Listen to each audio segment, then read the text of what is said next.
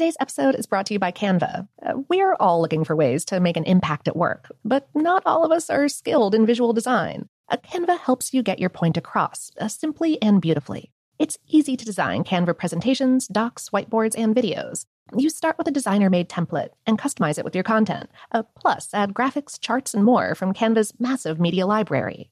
Whatever department you work in, Canva is perfect for any task sales decks, hiring docs, marketing brainstorms, employee videos, you name it. Anyone at work can design with Canva. Start designing today at canva.com. Designed for work. Happy Pride from Tomboy X. We just dropped our Pride 24 collection. Queer founded, queer run, and creating size and gender inclusive underwear, swimwear, and loungewear for all bodies so you feel comfortable in your own skin. Visit tomboyx.com to shop.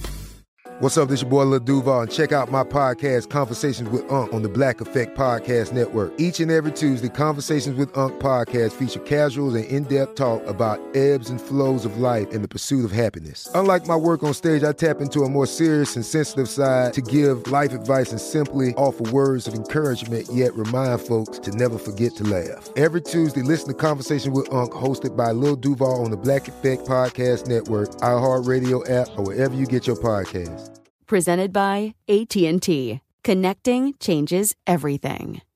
When you buy Kroger brand products, you feel like you're winning. That's because they offer proven quality at lower than low prices. In fact, we guarantee that you and your family will love how Kroger brand products taste, or you get your money back. So next time you're shopping for the family, look for delicious Kroger brand products because they'll make you all feel like you're winning. Shop now, in store, or online. Kroger, fresh for everyone. From BBC Radio 4, Britain's biggest paranormal podcast is going on a road trip. I thought in that moment, oh my God, we've summoned something from this board. This is Uncanny USA. He says, Somebody's in the house, and I screamed. Listen to Uncanny USA wherever you get your BBC podcasts. If you dare.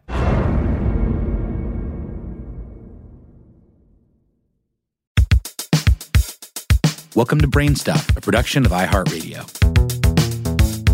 Hey, Brainstuff, Lauren Vogelbaum here. This episode deals with the events of the Tulsa Massacre of 1921. And while we don't get very graphic, it is a heavy episode. Um, especially for our Black listeners who maybe don't feel up for hearing about it today, listener discretion is advised. And take care of yourself, okay? In Tulsa, Oklahoma, a group of scientists and historians is on the verge of unearthing a chunk of the city's past that has been long buried, and one that some people may prefer to keep that way. It's the worst incident of anti Black violence in American history. Beginning on May 31st of 1921, thousands of armed white Tulsans invaded the black section of that booming oil town, terrorizing its residents, looting their homes and businesses, and burning to the ground some 35 square blocks of the city. Before the rampage was over, more than 10,000 black people were left houseless and more than 6,000 were interned in camps where they'd stay, in some cases, for months. Back in June of 2020, for the article this episode is based on, How Stuff Works spoke with Scott Ellsworth, a native Tulsan and a professor of American history at the University of Michigan. Ellsworth is the author of the 1982 book Death in a Promised Land, one of the first books to take a comprehensive historical look at the Tulsa Race Massacre. Ellsworth said, to this day, we don't know how many died. Reasonable estimates range from, I would say, 40 to as high as 300. In October of 2020, scientists found a mass grave with about 11 coffins during four days of digging at the city owned Oakland Cemetery. A full excavation began on June 1st of 2021, around the event's 100th anniversary. The Tulsa Race Massacre of 1921 did not, in a word often used to describe such events, erupt. Rather, the city reached what now seems an inevitable breaking point. In early 1921, Tulsa was awash with cash from the oil boom. The good times reached into the north section of the city, Greenwood, in which over 10,000 Black residents thrived. That area, sometimes called the Black Wall Street, contained 191 businesses, including hotels, a feed store, a roller rink, cleaners, mom and pop stores, and restaurants, plus offices for doctors, dentists, and lawyers. The area had at least five churches, too a library, a movie theater, and a hospital. Like the rest of the city at the time, Greenwood had its problems. Alcohol, even under Prohibition, was readily available. Illegal drugs were easy to find, too, as were gambling and prostitution. The city as a whole, not just Greenwood, struggled with crime and punishment. Less than a year before, an angry white mob had lynched a black man accused of robbing and assaulting a white woman. Across the United States, racial violence against black people was commonplace. Segregation, though technically against the law, was still a fact of life. And the fact that at least tens of thousands of black Americans had served alongside white servicemen in World War I didn't help, and in some cases was part of rising tensions. Some white servicemen returning from the war resented that their jobs had been taken over by black people while they were gone. And some white people resented that many returning black servicemen were demanding more equitable pay and job opportunities.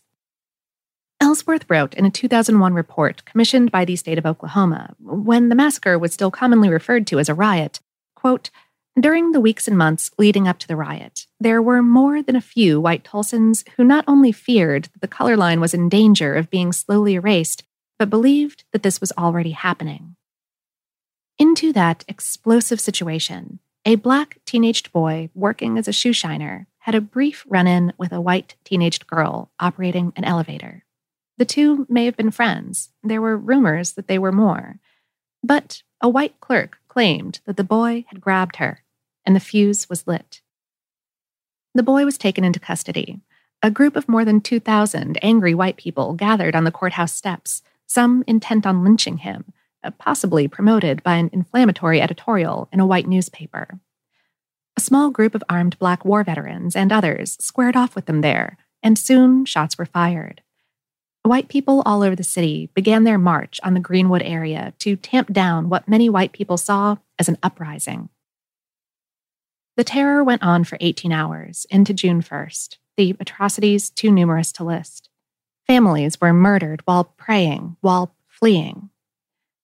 And the Tulsa police, despite their sworn duty to serve and protect, didn't assist. In fact, Tulsa police officers helped set some fires, and an all white unit of the National Guard joined the white invaders. Other public officials provided guns and ammo to the white men. The KKK got involved. A semi functioning machine gun was used on Black Tulsans. Airplanes dropped turpentine balls, destroying more buildings.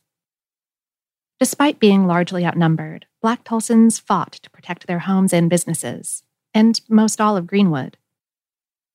But in the end, scores of Black people, and some white people too, were killed, and Greenwood was left in ruins. The exact numbers of injured and dead, even after what's to be uncovered in three suspected mass graves, may never be known. It's still unclear, looking back, exactly what happened between Dick Rowland, the black shoeshiner, and Sarah Page, the white elevator operator, to spark the massacre. But this is known. She refused to bring charges. Rowland survived the massacre and was vindicated. For years, Tulsa refused to acknowledge in any meaningful way what happened in 1921. No one was ever charged or prosecuted for the crimes that occurred during those 18 or so hours. Even those who grew up there, Ellsworth included, were not taught that part of the city's history. The Tulsa Race Massacre became a terrible and closely held secret. That began to change with some earlier work and then Ellsworth's Death in a Promised Land. In 1995, when members of the national media descended on Oklahoma City after the bombing of the federal building, they were informed of this other episode of domestic terrorism in the state's history. More news accounts and more books on the massacre followed. And in 2019, the HBO superhero series Watchmen, inspired in part by the events in Tulsa in 1921, enlightened many more to the story. Ellsworth has a new book out that centers on Tulsa's decades long cover up, titled The Groundbreaking An American City and Its Search for Justice.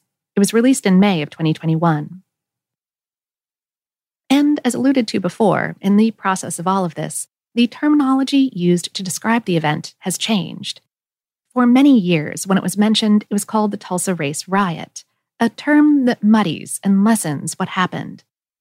Karlos Hill, the chair of the African American Studies Department at the University of Oklahoma, told the publication The Tulsa World in 2018, quote, what people in the community and historians are trying to raise up is what happened in Tulsa is a deliberate, coordinated, systematic assault on a community that resulted in that community being completely destroyed. That is not a race riot. This was a massacre. Referring to it as a race riot is a euphemism. Tulsa's failure to come to grips with its deadly past clearly has left scars of its own. Ellsworth said, The city was robbed of its honesty. You have entire generations growing up in Tulsa who have never heard of this. You have people growing up with a false reality, a false vision of the land they were on. I mean, imagine if today, right now, that you had young people growing up in Manhattan who had never heard of 9 11, that there were no books to talk about 9 11, that it's as if it didn't exist. The race massacre was a gigantic myth in the history of Tulsa. It was deliberately buried for a long time.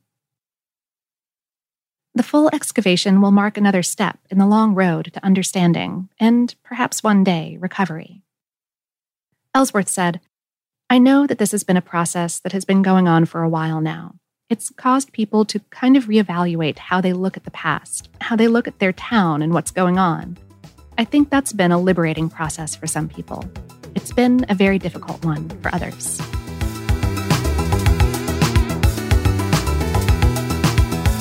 Today's episode is based on the article What Was the Tulsa Race Massacre and Why Does It Still Haunt the City on HowStuffWorks.com, written by John Donovan.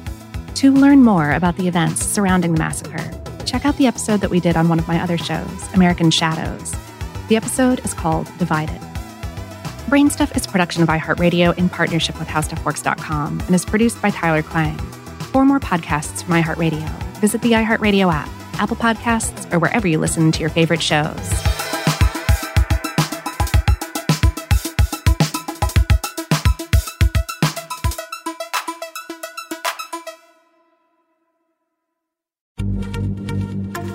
Happy Pride from Tomboy X, celebrating pride and the queer community all year. Queer founded, queer run, and the makers of the original boxer briefs for women, creating sustainable size and gender inclusive underwear, swimwear, and loungewear for all bodies so you feel comfortable in your own skin.